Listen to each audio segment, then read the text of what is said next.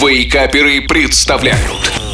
Еда за 10 минут Утро доброе, дорогие любители вкусно поесть, но с патологической нехваткой времени на это. Я Шеф Газарян, и я здесь для того, чтобы вам помочь справиться и со временем, и с аппетитом. И у меня, как всегда, есть очередной рецепт вкусного блюда, но быстрого в приготовлении. Сегодня это будет вкусный, полезный, утренний, да и не только, десерт. Молочный кисель. Он понравится не только взрослым, но и детям.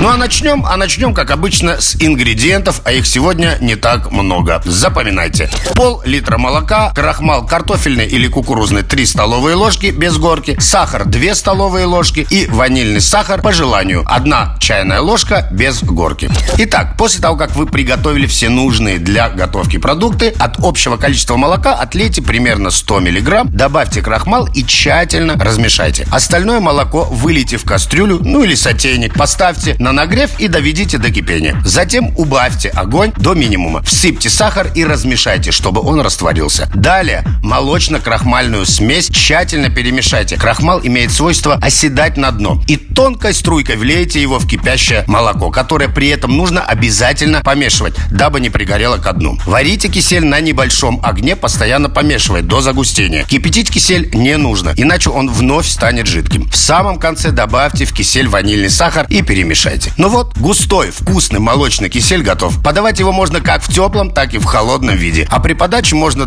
дополнить ягодами, фруктами, шоколадом, медом или карамельным соусом. Молочный кисель по этому рецепту получается нежным, кремовым, достаточно густым и в холодном виде очень похож на молочный пудинг. Вкусно и просто.